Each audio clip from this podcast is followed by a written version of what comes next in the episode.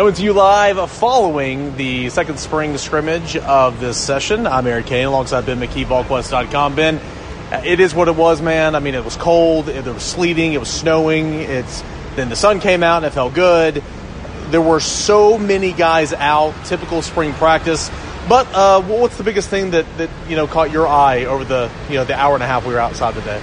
Yeah, I mean you've got to take it with a grain of salt. There's just too many players out due to injury, and, and most of them are precautionary. I think yeah. that is key to note. If they were fall practice, um, I'm sure several of the guys who did not participate, uh, a Cooper Mays, a Jabari Small, guys like that, that Cedric Tillman, I, am sure they would have played. Uh, there's just so many walk-ons practicing right now on the defensive side of the ball. It, it's truly hard to have a firm takeaway. For instance, Jalin Hyatt, or not Jalin Hyatt, but Jimmy Calloway caught a swing pass in the end zone yeah. and reversed it like he was in high school. Look, look great. Yeah, it was a great play, but it was a, it was against a walk on or a defense full of walk ons. Yeah, and in an actual scrimmage against other D1 players, uh, and in an actual game, he's not getting away with that. That was high school stuff. So that's why you have to kind of take things with a, a grain of salt. The, the, two really things that stood out to me is one, and more individual. Uh, I'll let you talk about offensive line because I know that was one thing that you mentioned to me that that was your biggest takeaway. But aside from the freshman offensive line having a rough day, Trevon Flowers stood out to me.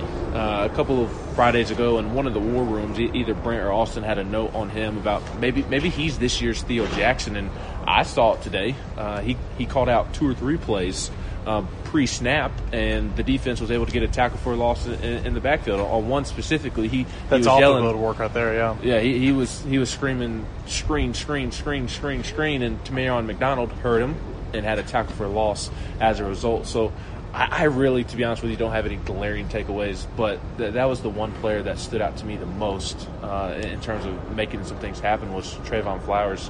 Um, he, he, seemed to be the leader of the defense.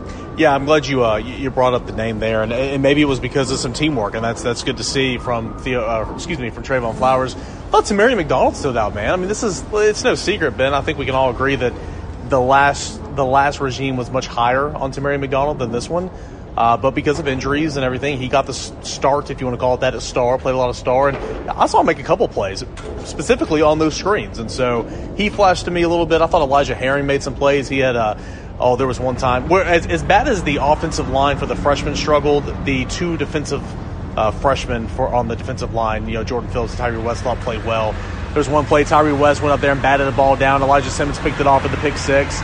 So uh, I thought, you know, he made some plays. And then it, it, was the struggles of those freshman offensive line, not just Addison Nichols, who, again, let's remind everybody listening right now, he had never snapped a football 10 days ago, right? I mean, this is all brand new to him, and the offense literally starts with the center.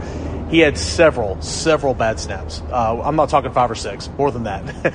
um, Josh Heupel's not worried about it, saying after the scrimmage that he's going to be a great one.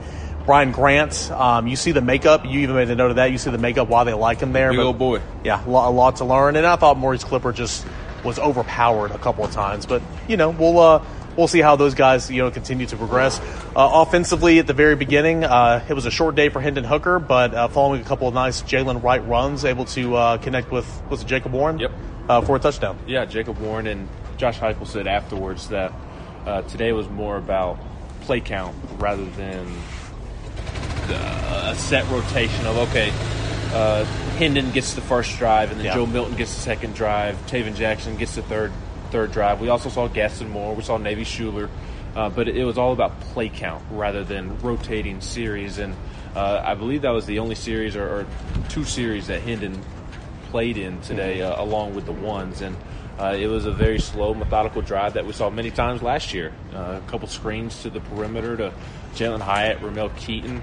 I thought the throw of the day was Joe Milton. He had a, a really nice throw that was just on the money to Ramel Keyton yep. down the sideline. Ramel Keyton beat Desmond Williams one on one. It looked like a go route, and, and Joe just put it perfectly on the money. So uh, again, really hard to, to take anything away from from the offense just because they, they were going up against mostly walk-ons all, all day long. Specifically, yeah. second team and third team. The the first team defense was mostly out there. You had Byron Young, Tyler Baron, yeah, one note, side of one another. One note I will say, uh, and I meant to say it earlier.